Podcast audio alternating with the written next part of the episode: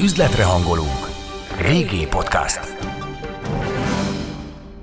Az elmúlt tíz évben az volt a tapasztalat, hogy ami a mainstream, azaz a többségi vélemény januárban, az nem jön be.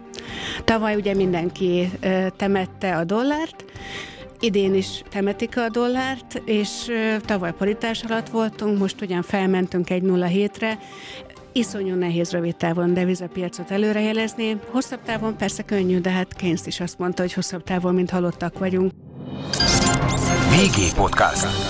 Becsatornáz a piaci hírek, pénzügyek, gazdasági trendek világába. vé gé Podcast. Üzletre hangoló. Mindig előre kell célozni. Amikor kiugrik a nyúl a bokorból, én vagyok a vadász, mint a jegybank, előre kell céloznom, mert ugye a nyúl gyorsan fog futni, és mikor odaér a golyó, addigra már máshol lesz. Csak itt ebben az esetben az a gond, hogy ha túl sokat lövök, akkor túl lövöm, és akkor megállítom a gazdaság fejlődését. Mert akkor ki se ugrik a nyúl a bokorból gyakorlatilag, ha előre puffogtatunk. Az üzlet egy pillanatra sem állhat meg, de te igen. A vé gé Podcast bármikor ott van neked. vé gé Podcast.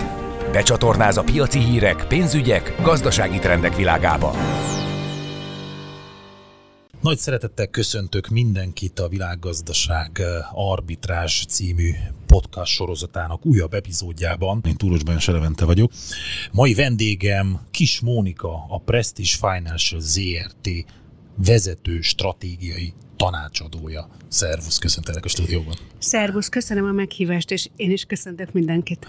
Nos, hát itt elsősorban a tőkepiacokról beszéljünk. Ugye, ha tavalyi évet megnézzük, hát akkor enyhén szólva sem lehetett, vagy sem volt könnyű hozamokat elérni. És ugye mindenki azt kérdezi, hogy de mi lesz idén? Mi az oka annak, hogy ilyen nagyot estek, úgymond a részvények? Van-e bennük már potenciál? Leestek olyan szintre, ahol érdemes adott esetben megvenni? És mi az, amit érdemes megvenni? Hát tudom, hogy ez most egy csokor kérdés így hirtelen, de talán kezdjük akkor a tavalyi évvel. Mi történt a tavalyi évben a tőkepiacokon? Hát azt láthattuk, hogy meg elég nagy esések voltak. Volt-e elegendő? Mogozzuk ki egy kicsit ezt a kérdést szerintem, mert negyven éve nem történt olyan, hogyha valaki hatvan-negyven százalékban befektetett, azaz hatvan százalékban kötvényt vett, negyven százalékban részvényt vett, akkor az összhozama az harminc-harmincöt százalék mínusz volt. Tehát azért ezen el kell gondolkodni, hogy száz dolláromból maradt mondjuk hetven, és ezt hívták befektetésnek. Nagyon nehéz év volt, mind a kötvényeseknek, mind a részvényeseknek. Egy oázis, egy kánaán ért véget. Előtte tizenkét évig, vagy legalább tizenhárom évig a az úgynevezett pénzpiaci bőségnek az idejét éltük. Igen, hát vannak olyan fiatal kvázi befektetők, vagy tanácsadók, vagy elemzők, akik gyakorlatilag ebben nőttek föl, hiszen olyan hosszú ideig tartott. És privátbankár is, jöttek hozzám is sokan megkérdezni, hogy akkor ez most meddig fog így esni, még jövő héten már megy majd felfelé? És én azt mondtam, hogy hát egy alapvető változás van, fiúk, nézzétek vissza a tőkepiacokat ezerkilencszázkilencvennyolctól, és készüljetek fel a legrosszabbra. Egy adódna a kérdés, hogy tulajdonképpen mi az oka, illetve hát nagyon sok oka lehet nyilván, egyrészt a háború, ugye a koronavírus járvány utáni felévelés, azt gondolom az infláció, a magas monetáris politika, ez mind-mind együtt? Szerintem be se kell jönnem, mert olyan jól tudod a választ. Köszönöm. De ami a legeslegfontosabb, ez a likviditás, a pénzbőség a piacokon. Tehát mindenki azt mondja, hogy igen, amikor emelkedik a kamatkörnyezet, akkor a részvények értékeltsége csökken, ezt megtanuljuk közgazdaságtanból, tankönyvekben benne van, de ha ezerkilencszáznyolcvan óta figyelem a csártokat, akkor azt lehet látni, hogy a kötvénypiaci emelkedő időszakokban ugyan van egy nagy volatilitás a részvényekben, de alapvetően utána elég gyorsan kiegyenlítődik, és megint felfelé megy az es end pí ötszáz, a NASDAQ. Tehát sokszor szembesítenek engem azzal, hogy emelkedik a kamatkörnyezet, és mégis jól mennek a részvények. Ennek legfőképpen az az oka, hogy van egy természetes ciklikusság a gazdaságban, és a kamatemelés az valójában csak a gyógyszer, vagy az indikátor, ami mögötte van, pontosan amiről beszéltél, hogy mindenfajta emelkedés mögött akár segíti egy jegybank, vagy egy kormányzat, ott kell, hogy álljanak azok a tényezők is, amelyek egy idő után túlfűtik a gazdaságot, megindul az infláció, és az a természetes lufi leeresztés, amiről olyan sokat beszélünk, az elkezd megvalósulni. Na, ezt most felgyorsította a Fed, illetve az é ká bé, é ká bé, és követte őt az összes jegybank, most már a japán, illetve még a svájci jegybank is, akik azért húsz éve nem mozdultak, tehát valóban nagy eseményekről van szó, méghozzá azzal, hogy már nem vásárolnak fel államkötvényeket, hitelpiaci termékeket, jelzálogpiaci termékeket a piacon, és gyakorlatilag megszűnt az ingyen pénz, megszűnt a likviditás a piacon. De megszűnt? Mert hogy én, én azért azt gondolom, hogy még mindig nagyon nagy a, a pénzbőség, ha fogalmazhatok, így szűkül. Ebben teljesen ez, igazad ez... van. Nem az történik, hogy most, mostantól a Fed azt mondta, hogy nem. Tavaly szeptemberben kezdték meg a jegybanki mérlegfőösszeg szűkítését. Ez kicsit olyan mm, terminus, ami, ami nehezen felfogható. Tehát ez a quantitative tightening nevezetű program, ez csak ez a mennyiségi, na, mennyiségi szigorítás. Ugye, szigorítás, előtte lazítottunk, most szigorítunk. Ez, ez olyan mértékekben mérhető, mint például fél Európa gé dé pé-je. Tehát ha csak azt mondják, hogy húsz milliárddal, harminc milliárddal dollárban mérve szűkítek egy picit, az már drasztikus lépéseket jelent, és a pénzpiacon óriási rebellió támad. Nem lehet senkinek kétsége afelől, hogy a jegybank, nem csak a Fed, hanem az é ká bé, a svájci jegybank ott áll ilyenkor a pénzpiacok mögött. Nem szeretnének még egyszer kétezer-nyolcat, szeretnék azt elkerülni, hogy a dollár likviditás az eltűnjön a piacról. Ehhez azonban az kell, hogy nagyon óvatosan húz meg, erez meg stratégiával, csökkentsék ezt a bizonyos kötvényvásárlási programot, és abban is nagyon ügyesnek kell lenniük, hogy azokat a területeket válasszák ki a csökkentés irányának, ami még elviseli. Tehát például az amerikai jelzálog hitelpiac rendkívül érzékeny, aki mondjuk két évvel ezelőtt hitelt vett fel, az most a jelenlegi kamat mellett majdnem a dupláját fizeti havi törlesztő részletben. Hiába volt az a nagyon sok csekk, amit Donald Trump elnök annak idején átadott az amerikaiaknak, és abból azért maradt még egy kicsi a megtakarításokból, de akkor is ezek drámai változások. Tehát napi szinten érzik az amerikaiak, hiszen mindenkinek van jelzáloghitele, hogy egyre nehezebbek a kondíciók, és hát amikor ezt egy picit túlhúzzák, akkor kellene lazítani is, és hát ez a kétezer-huszonhármas évnek a nagy kérdése, hogy hogyan csinálják fából vaskarikát. Mert, Mert... hogy ugye pont ezt akartam kérdezni, hogy gyakorlatilag most ott tartunk, hogy brutál magasak a kamatok, ugye elég, ha a régióra gondolunk, de bárhol a világban, miközben ugye recesszió fenyeget, magas az infláció, de ugyanakkor már érdemes lenne adott esetben kamatot is csökkenteni, de hát ilyen infláció mellett meg nem igazán lehet, tehát ez egy ördögi kör számomra, de hogyan látod? Azt hiszem, hogy jegybankok sem gondolják azt, hogy ez könnyű lenne, az egyik kezükkel adniuk kell, a másik meg elvenni. A kérdés az, hogy melyik szegmenst célozzák meg, és hogy látszódhat ez egyáltalán. Ami nagyon fontos a jegybanki kommunikáció. Ugye ebben hiszünk elejétől fogva, ez az, ami igazán nagyon fontos, hogy a jegybankra mindig lehet támaszkodni. De vajon a kommunikációja kétezer-huszonháromban arról szól-e, amit valójában szeretnének csinálni, vagy idézőjelben megvezetik a piacokat? Hát ezt most, ha Fedre gondolsz, akkor, Például, akkor igen. Igen, ki kell ezt emelni, mert ugye az van, hogy a Fed köti az ebet a karóhoz, hogy már pedig kamatemelések jönnek még, és nagyon szigorú lesz továbbra is, szigorú marad a monetáris politika, de úgy tűnik, hogy ezt a piac valahogy nem akarja elhinni. Nem, hiszen azt gondolják, hogy a Fed Ö, már csak állásánál fogva is ö, az a dolga, hogy ő az infláció visszaszorítását minél előbb elérje. De hogyha szeretnél inflációt visszaszorítani, hogyha azt szeretnél mondani a fiadnak, hogy jövő héten már moziba nem mehetsz el, akkor azt mondod neki, hogy de majd két hét múlva már elmehetsz moziba, meg egy hónap múlva már mm, kapsz még, nem tudom, százezer forintot valami másra is. Nem. Azt fogod mondani, hogy fiam, itt van vége a dolgoknak, innentől fogva másképp lesz. Az egy dolog, hogy már benne van a fejedben, hogy hát igenis nyáron majd elmehet táborba, tehát pont ilyen a Fednek a kommunikációja is. Most a legnagyobb szigort kell, hogy alkalmazza, és akik harminc éve a pályán vannak, kis kétkedéssel bólogatnak, hogy igen, követnünk kell a Fedet. Valójában már mindenki arra készül, amire mi is, hogy mikor lesz az a pillanat, amikor végre megvehetjük a kötvényeket. Ez pedig akkor lesz, amikor vége lesz a kamatemelési ciklusnak. Azt mondtad egyébként, hogy nagyon magasak a kamatok. Hogyha azért úgy negyven évre visszatekintünk, akkor azt lehet látni, hogy igen, hozzá voltunk szokva, vagy mínusz nulla, max. egy százalék a kamat, ehhez képest nem volt infláció. Most azért ez a két százalék körüli európai kamatszint, négy százalék körüli amerikai kamatszint. Ha egy picit hátrébb lépünk a piactól, akkor azért ez nem olyan nagyon magas. Akkor újra fogalmazom a meglátásomat, akkor inkább azt mondanám, hogy hirtelen lett túl magas a kamat. Igen, tehát, hogyha most egy, visszagondolunk, egy évvel ezelőtt még nulla közelébe volt. Ez teljesen így van, egy nagyon hirtelen ránk törő inflációról volt szó. Szóval előtte tizenöt évig riogatott mindenki azzal, hogy ennyi ingyen pénz mellett infláció lesz. Na hát az, ez az ingyen pénz a tőzsdékkel landolt, nem ment be a reálgazdaságba, ergo nem lett infláció. De aztán ránk szakadt a Covid, jöttek az ellátási lánci zavarok, megkezdődött a háború Európában. Egy sor olyan indikátor változott meg, ami alapjában véve megváltoztatta a globális gazdaságot. Megjött az infláció, és nem egyszerűen megérkezett, becsúszott, hanem ránk zuhant.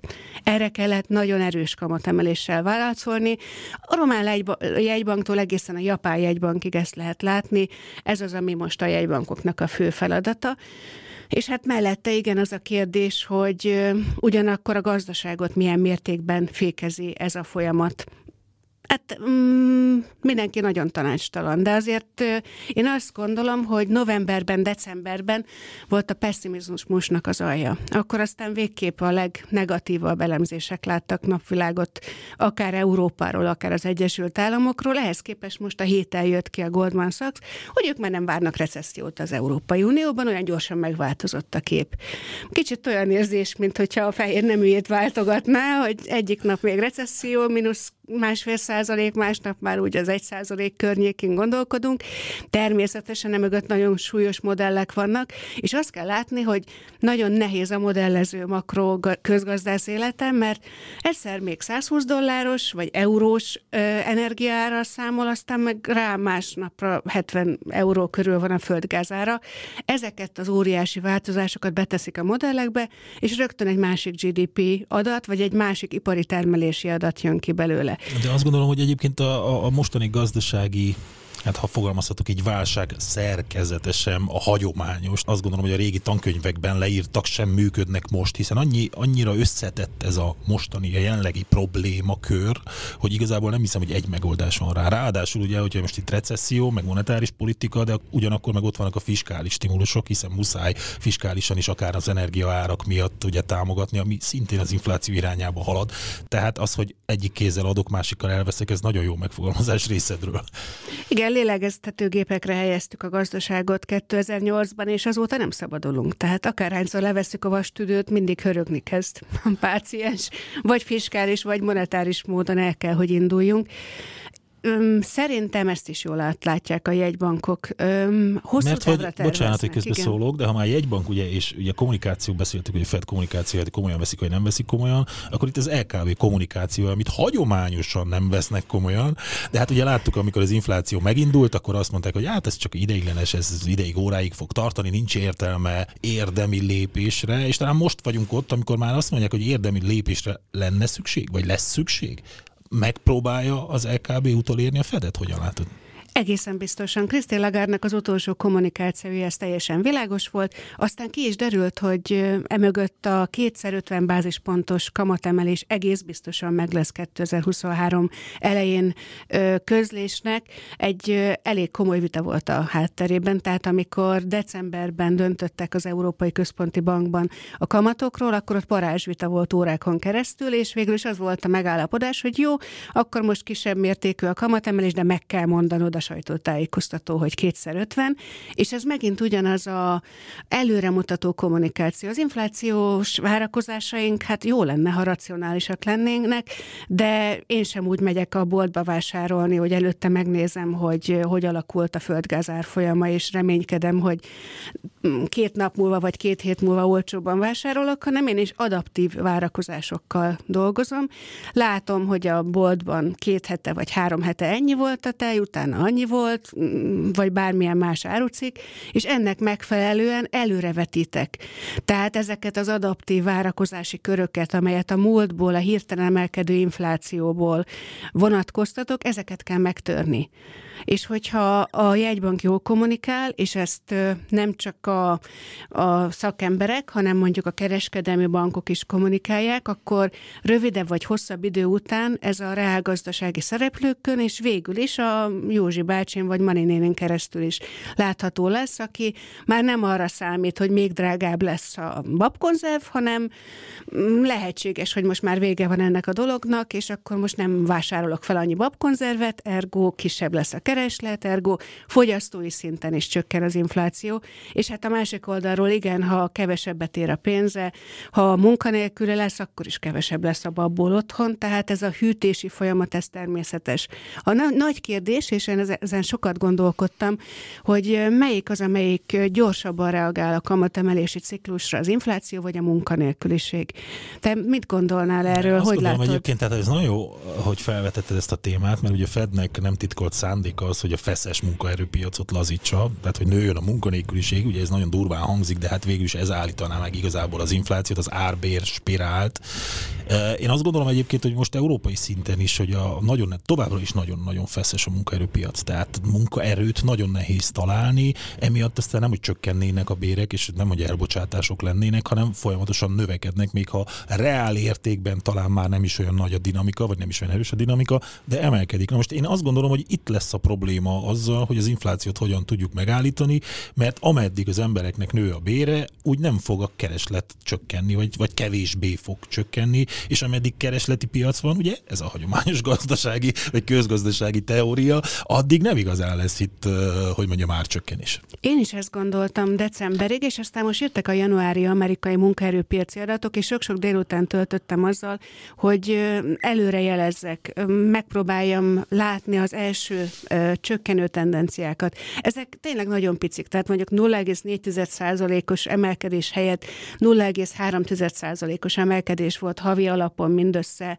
ez, ebben a bizonyos reál órabérben az Amerikai Egyesült Államokban, vagy ha megnézem, akkor bizonyos régiókban, hogyha béskönyvre lehet például utalni, már látszik a munkaerőpiaci visszaesés. Reggel, amikor olvasom a híreket, ezer főt elbocsájt ez a vállalat, három ezer főt az, tehát megindult ez a dolog, de historikusan is, és most is az látszik, hogy a munkaerőpiacnak a reagálása sokkal lassabb, mint az egyéneké, a fogyasztóké az infláció tekintetében. Tehát könnyebb most jelen pillanatban az inflációt letörni, mint a, ezzel a bizonyos nagyon feszes munkaerőpiacsal valamit kezdeni, hiszen az Egyesült Államokban nagyon sok embernek volt megtakarítása, már nem utazik, nem költözik olyan szívesen, mint mondjuk tíz évvel ezelőtt. Ezzel együtt nagyon rugalmas az Egyesült Államok munkaerőpiaca, tehát egy-kettő-három hónapon belül itt is várhatóak változások, de azért nem akarok ilyen közhelyeket mondani, hogy felgyorsult a világunk, de kicsit olyan, mint amikor itt is rögtön azonnal akarunk valamit. Tehát a beteg beveszi az első szem antibiotikumot, és már jól akar lenni. Nem, hát ehhez szükség lesz a beteg esetében két-három hétre, hogy teljesen felépüljön. Egy ilyen kamatemelés pedig van, hogy hat-tizenkét hónap, mikorra a munkaerőpiacon és az inflációval is együtt eléri a hatását. És hát itt a nagyon nehéz dolga a jegybanknak, mert mindig előre kell célozni. Egy régi hasonlatom ez, hogy amikor kiugrik a nyúl a bokorból, én vagyok a vadász, mint a jegybank, előre kell céloznom, mert ugye a nyúl gyorsan fog futni, és mikor odaér a golyó, addigra már máshol lesz. Csak itt ebben az esetben az a gond, hogy ha túl sokat lövök, akkor túl lövöm, és akkor megállítom a gazdaság fejlődését. Mert akkor ki se ugrik a nyúl a bokorból gyakorlatilag, ha előre puffogtatunk. Folyamatosan azt hozzuk fel példaként, hogy a Fed korán lépett, nagyot emelt, és hogy ezt jól tette, vagy rosszul tette, illetve hát az é ká bé ezzel szemben, aki későn lépett, lassan lépett, kisebb lépésekkel, és talán elég, elég érdemi a lemaradás. Érdemes egyébként ezt a két gazdaságot összehasonlítani, most az eurozónára gondolok, vagy az Európai Unióra és az Egyesült Államokéra, mert hogy azért szerkezetileg is mindenféle szempontból azt gondolom, hogy teljesen más a kettő. ebben teljesen igazad van, már ha csak a kurfákat megnézzük, vagy akár a szolgáltató szektor szerepét, vagy a gé dé pé felépítését teljes mértékben. De ugyanakkor meg globalizáció volt az elmúlt harminc évben, tehát ugyanabban a ciklusban, csak éppen egy másik fázisában tartanak ezek a gazdaságok. És azzal, hogy az Európai Unió eltörölte a vámokat, kereskedelmi költségeket, gyakorlatilag egy kvázi amerikai Egyesült Államokat hozott létre, ami nem mondanám, hogy tökéletesen működik, de legalábbis valami hasonlóról ez, van ez, szó. Ez megvalósult gazdasági szempontból, kérdezem most, hiszen most csak arra gondolok, hogy az el ká bé holnap egy százalékot emelne a kama, egy százalékpontot a kamaton, akkor az, az lehet, hogy jól jönne mondjuk a németeknek, de az ott esetben a spanyoloknak, vagy az olaszoknak, vagy görögöknek, vagy nem tudom, azoknak meg nagyon rosszul. Tehát, hogy, hogy ez, a, ez a heterogén gazdasági szerkezet szemben a homogén amerikaival, én legalábbis azt gondolom, hogy itt lehet az egyik legnagyobb probléma a jegybank szemében. Ezt jól látod, de az Egyesült Államok is egy óriási kontinens, tehát ott azért rengeteg különböző gazdasági szerkezeti kérdésről van szó, nekik sem egyszerűbb, ezért is dolgozták ki ezt a regionális fedrendszert, ahol nagy az önállóság. Az Európai Unióban én szerintem ugyanúgy, ahogy kézi vezérelni kell az Egyesült Államokban a különböző piacokat, mármint a pénzpiacoknak, repópiacoknak a különböző részeiről gondolkodom, ugyanúgy kell kézi vezérelni ezeket az eltérő fejlettségű államokat. És ezzel kapcsolatban sok programot is kidolgozott az Európai Központi Bank. Az elmúlt évben is megkezdődött az a tendencia, hogy amiből mondjuk Spanyolország vagy Portugália jól járhat, vagy lehetnek pozitív hozadékai, az Németország számára ne legyen káros is, vice versa.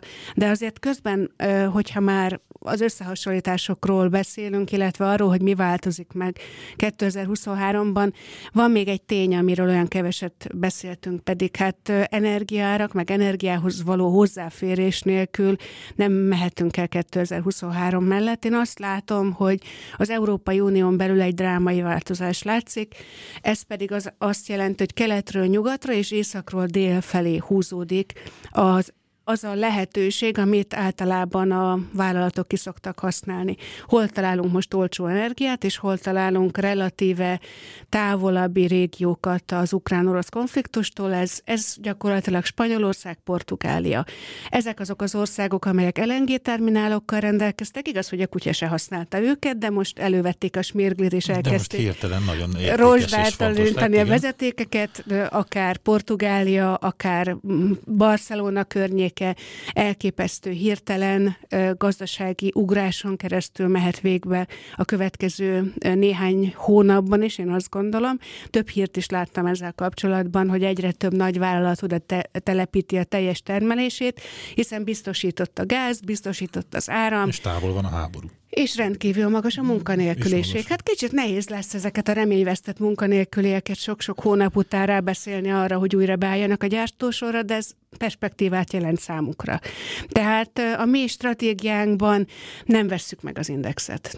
Most nem tudok európai index ajánlást kiadni, vagy es end pí ötszázat, hiszen rendkívül változatos, volatilis évre számítunk. Pont olyan lesz, mint kétezer-huszonháromban, aki egész nap tizenkét órát ott nézi, annak van esélye, hogy elkapja a jó árfolyamokat, de a befektetési horizonton én azt hiszem, hogy meg kell találni a jó régiókat, meg a jó szektorokat. És még ezen belül is éven belül is kell rotálni.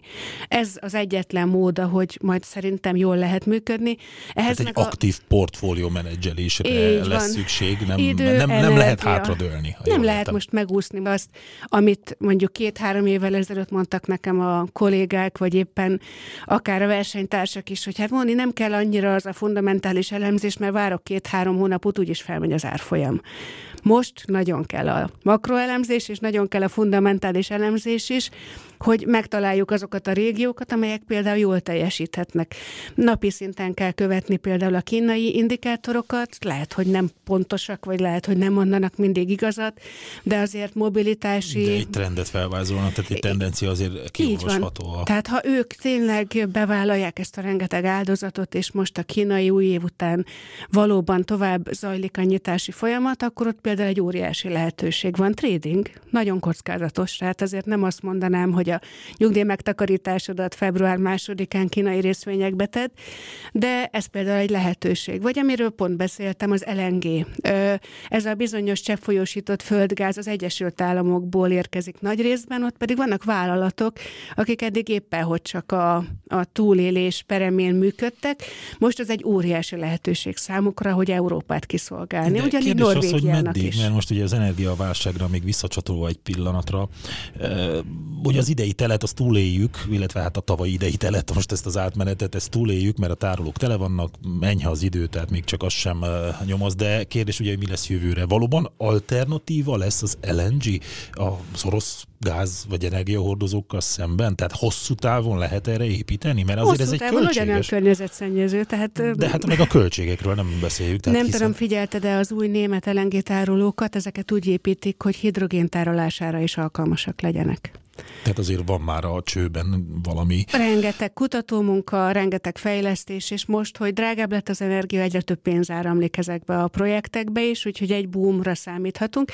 Kérdésedre válaszolva nem, Európának rendkívül nehéz éve lesz kétezer-huszonháromtól, és csak reménykedni tudunk, hogy a globális felmelegedés kétezer-huszonhárom decemberében is fog segíteni, hiszen igen, akkor kell feltölteni a tárolókat.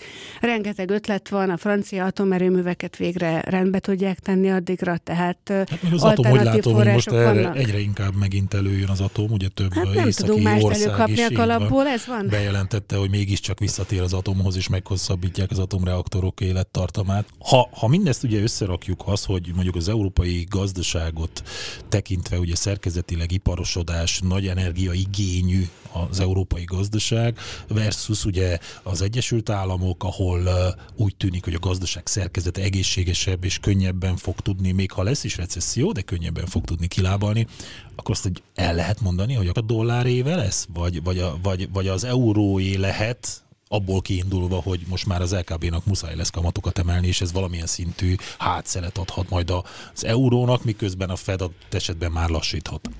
Én mindig nagy lelkesedéssel követtem évelején a dollár és az euró előrejelzéseket, és van is erről egy kis feljegyzésem. Az elmúlt tíz évben az volt a tapasztalat, hogy ami a mainstream, azaz a többségi vélemény januárban, na, az nem jön be.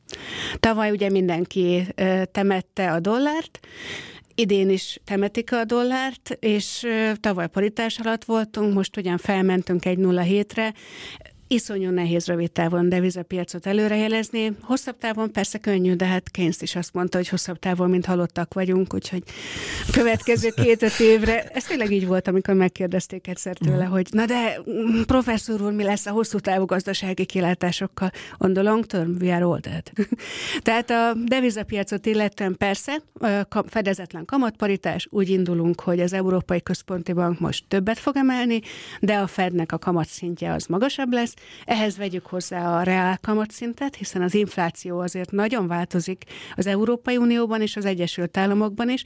Ennek a deltáját, tehát a divergenciának a deltáját kell figyelnünk, iszonyú nehéz ez az, amivel a pénzpiacok is foglalkoznak, és emellett persze természetesen a külker és az egyéb mérleg, balansz tényezőket is, úgyhogy iszonyú sok dologra kell figyelni. Alapvetően én azt látom, hogy keresi azt a kereskedési sávot most az eurodollár kurzusa, amiben kényelmesen tudná ebben az új energiahelyzetben, és ebben a recesszióba hajló, de azért még kontroll alatt lévő gazdasági helyzetben valamilyen szinten mozogni. Úgyhogy én inkább azt gondolom, hogy egy ilyen paritás egy egész húsz közötti eurodollár árfolyam állhat be, amitől aztán nagyon sok rossz éjszakánk lesz, mert az egyik vagy a másik végén vagyunk, és én mindenkinek azt mondanám, hogy igen, fel kell készülni a devizákban a nagy változásokra, de nem azért, hogy ebben mondjuk spekulatív pozíciókat vállaljunk, hanem például a vállalatok részéről nagyon fontos, hogy a devizakitettségüket idén is menedzseljék. Kelet-európai devizákban ugyanúgy most például román lejjel foglalkozunk részletesebben, itt most meg volt az utolsó kamatemelés. Ugyanígy a lengyel bank is a térségünkben már bejelentette, hogy a kamat emelési pályának a végére ért, tehát jól lehet látni, hogy Nyugat-Európához vagy az Egyesült Államokhoz képest mennyire el kellett csúsztatni a mi gazdasági ciklusunkat. Tehát ha egy tanácsot elfogadnak tőlünk, akkor én azt mondanám, hogy vállalatvezetőként egyrészt a likviditásra kell nagyon figyelni, hiszen hogyha húsz százalék az infláció, akár itt, akár a környező országok közül bármelyikben is, az azt jelenti, vagy legyen akár csak tizenhárom, bármi, ami tíz fölött van, az azt jelenti, hogy az a pénz, ami a folyószámlán van, és elfeledkeztem róla, mert éppen a vállalat ügyeivel foglalkozom, az, az egy év múlva mondjuk húsz százalékkal kevesebbet ér. A másik pedig az, hogy védjék magukat a devizamozgások ellen. Én tudom, hogy ezzel veszíteni is lehet, hogyha éppen kedvező árfolyam jönne mondjuk tizenkettő vagy tizennyolc hónap múlva, nem érdemes spekulálni egy ilyen időszakban. Vannak erre megfelelő eszközök, keressenek szakembereket, és én ezt mondanám egyébként az egyéni befektetőknek is, hogy ez most nem az az év, amikor túl nagy kockázatot lehet vállalni. Decemberben, novemberben mindenki rendkívül pessimista volt, most optimisták vagyunk, aztán majd csak jön megint a februári kiúrzanodás és a száraz hónap, tehát az a fajta erős volatilitás, ami tavaly volt, az idén is jellemzi majd a piacokat. Kockázatkezelés, diverzifikáció, és hát nagyon sok türelem, és józan paraszti ész. Azt gondolom, ez a legfontosabb. Ugye a tőkepiacokra még visszatérve, illetve hát a cégekre, amint te is említetted, de ugye most jönnek majd, azt gondolom, a, a legfontosabb gyors jelentések, mert hogy most látszik majd, a tavalyi évet azt úgy, ahogy elég jó kis profittal túlélték a cégek, talán ezt tartotta még valamennyire a lelket a részvényindexekben. De hát most ugye vissza fog ütni egyrészt az infláció, másrészt a magas energiaárak, és most itt elsősorban az európai cégekre gondolok. Megúszza mondjuk Európa a gazdasági recessziót, az Európai Unió, vagy az Eurozóna akár, vagy itt nagyobb lesz a baj? Minden vállalatnak megvan a maga keresztje, az u es á-ban pedig arról panaszkodnak, hogy a túlerős dollár folytja meg őket, tehát minden egyes vállalat ilyenkor azért igyekszik belemosni ezekbe a rossz hónapokba, azokat az esetleg nem túl optimális döntéseket, amiket hozott az elmúlt három évben.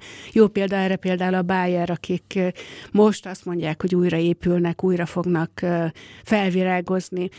Tehát nem kell azért mindent elhinni, amit az adott szektor mond, bár valóban nagyon nehéz helyzetben vannak az energia felhasználók közül, akik energiaigényesebb ágakban dolgoznak, és a következő három-hat hónap az kritikus lesz. Hogyha így maradnak az energiárak, és nem jön váratlan, nagyon kellemetlen, negatív geopolitikai fordulat, akkor szerintem megúszhatjuk, már csak azért is, mert rendkívül rugalmas most már a korábbiakhoz képest szerintem az európai vállalati ö, reagálási rendszer is.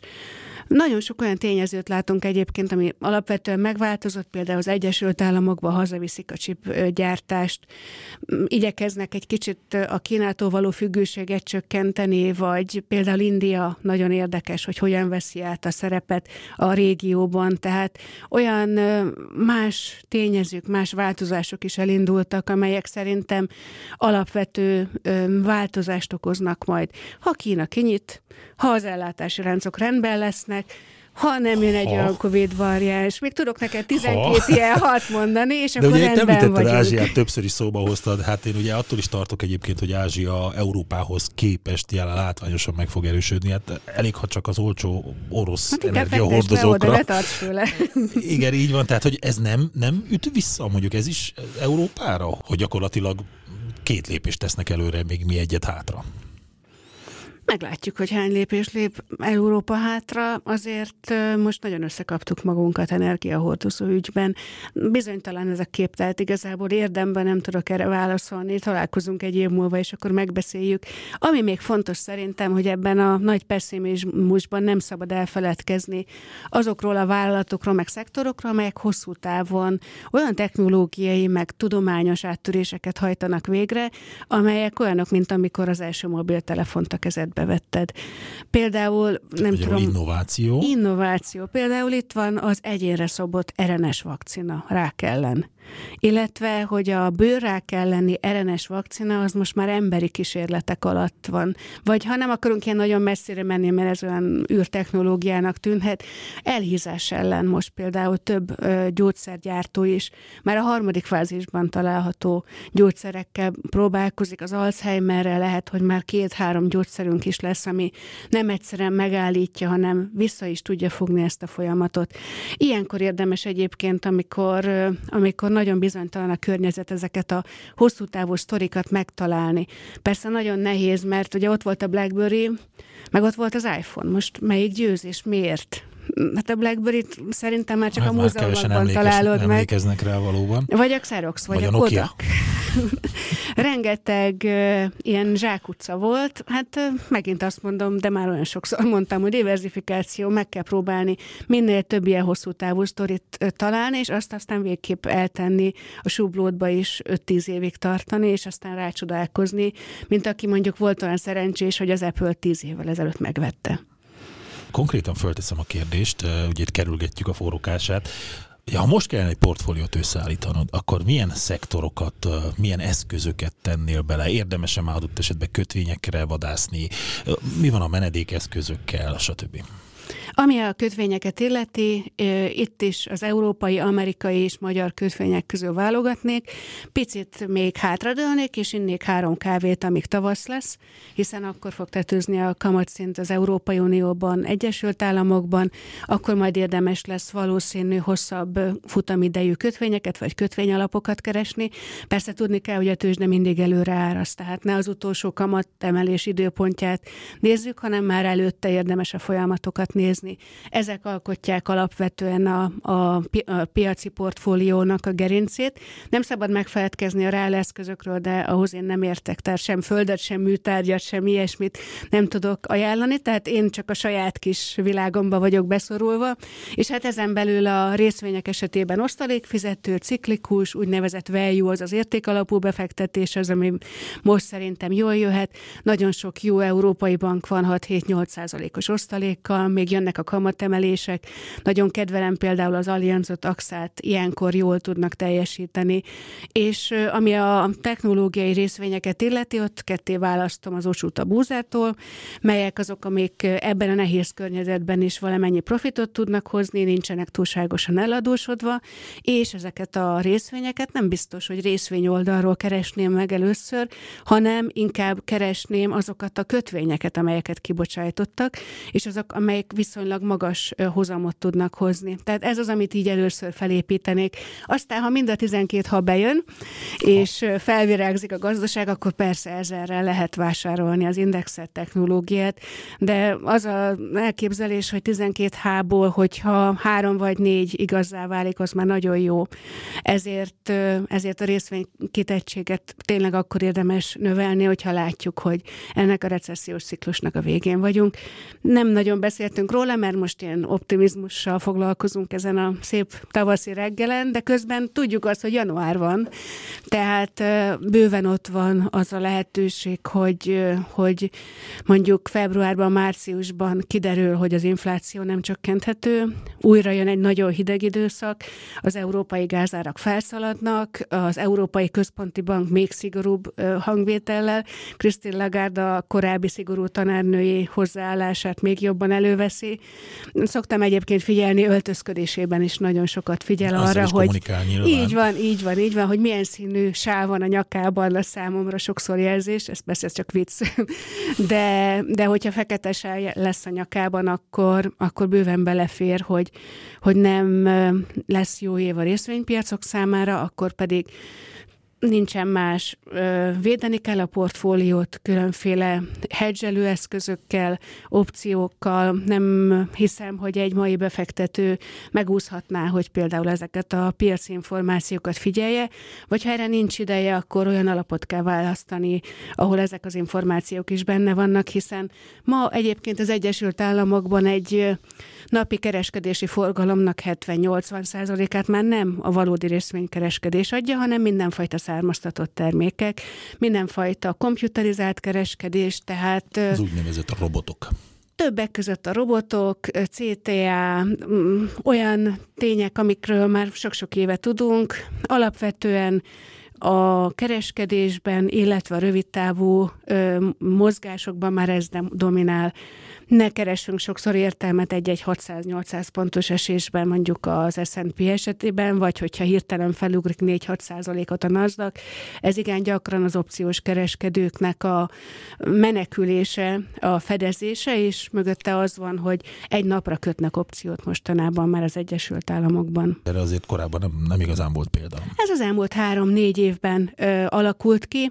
Tudni kell a piacról, hogy ilyen, és ö, vagy tényleg három lépés távolságból figyeli az ember, és befektetési portfóliót épít, vagy ha van ehhez kedve és affinitása, akkor természetesen bele lehet ásni magát ebbe a világba is. Nagyon sok fiatal kollégánk van, aki nagy örömmel foglalkozik ezzel, magas kockázatvállalási képesség mellett, tehát ez nem mindenkinek való. Most beszéltünk így nagyjából az eszközökről, és akkor a piacokról beszélnénk, akkor az Egyesült Államok, Európa, Ázsia. Én azt mondanám, hogy jelen pillanatban a feltörekvőket elengedném, és helyette a korpiacokra fókuszálnék. Egyesült Államok, Európai Unió, Svájc, ahol nagyon sok jó osztalékfizető részvény van, a svájci fran er- elég erős, de szerintem még tovább erősödhet, és hát ami Ázsiát illeti, csak akkor, hogyha ott van valamilyen megoldás a Covidra. Az év második felében, ha javul a helyzet, akkor a feltörekvő piacok között nagyon-nagyon jó lehetőségeket lehet találni, akár Dél-Amerika, akár Dél-Kelet-Ázsia, de akár a térségünk is. Csak jussunk el odáig. Egyébként említetted a svájci frankot, és akkor hadd kérdezem meg még, hogy ide a deviza piacon, ugye a svájci frank volt ugye korábban az egyik menedékeszköz, ha devizában gondolkodtunk, de ott volt a norvég korona, amire azt gondolnám, hogy most ilyen energiaválságban adott esetben még jól is mehet, a, vagy jól is teljesíthet ez az eszköz, hiszen rengeteg energiahordozó van ugye a norvégoknál is. Így régiós vagy, vagy egyébként uniós kitekintésben melyek lehetnek azok a devizák, amelyekre még érdemes adott esetben figyelni? Ami el tud ugye szakadni mondjuk az eurótól, az euró-dollár párharctól. Ott van például egy ilyen Szigetország, amelyik régebben az Európai Unió tagja volt, ha emlékszel rá, Nagy-Britanniának hívják, és van neki egy font nevű devizája. Nem jutott eszembe, hogy mire gondolsz, de igen. De az az igazság, hogy mindannyian így vagyunk ezzel. Tehát nem véletlenül humorizálok, lekerült egy picit a befektetési horizontról, hiszen nagyon komoly problémákkal szembesültek a Brexit után. Először szembesültek vele, hogy mit csináltak, és utána... Rádöbbentek arra, hogy ezt így van, és utána, utána, utána jött az, hogy ez a devizapiacon is látszott. Én másfél évig döbbenten figyeltem, hogy a font az nem gyengül, annak ellenére, hogy megvolt a Brexit, és aztán, aztán hirtelen megkezdődött a gyengülés, belpolitikai válsággal. Nem kezdődtek a gazdasági és politikai problémák, ugye? Így van, így van. Itt én mm, figyelő állásponton vagyok. Lehetséges, hogy fontban is érdemes lenne de keresni. Úgy látom, hogy még azért nem sikerült nekik teljes mértékben kikecmeregni ebből a gazdasági, hát válságból mondhat. Ott az energiával is problémák vannak, ugye a munkaerőpiacsal is, ugye a sok bevándorló, vagy hát munkavállaló a korábbiak, azok mind kiestek, ugye elég magas bérigények vannak, ugye most épp a, az egészségügyi ágazatban volt ugye nemrég egy ilyen, vagy van még talán, még nincs ez megoldódva, és akkor ott a politikai kérdés. Tehát azért ez még így közép, rövid középtávon azt gondolom elég nagy kockázat. Rövid távon nagy kockázat, valahol az év vége felé ö, újra ránéznék erre a szituációra. Ami Svájcot illeti, már nem olyan unalmas, mint volt, megindult itt is a kamatemelés. Jól látszik, hogy vállalati szinten nagyon sokan kötvény helyett svájci osztalékfizető részvényeket vásároltak, ezért itt is van némi élénkülés. Relatíve nehéz egyébként ezekhez a részvényekhez hozzájutni. Vannak alapok, amelyek akár euróban, akár forintban követik ezeket a piacokat. Én azt gondolom, hogy akár a svájci bankrendszerben biztosítók között és a gyógyszercégeknél is vannak olyan papírok, amik most még mindig jól megvehetők, alul értékeltek. Ami a norvégokat illeti, az Equinor nagy kedvencem volt egész tavalyi évben. Ugye ők voltak azok, akik már kész csőrendszerrel várták azt, hogy esetleg bejuthatnak az európai piacra. Megtörtént. Gyakorlatilag nem tudnak eleget termelni ahhoz, hogy ellássák Európát.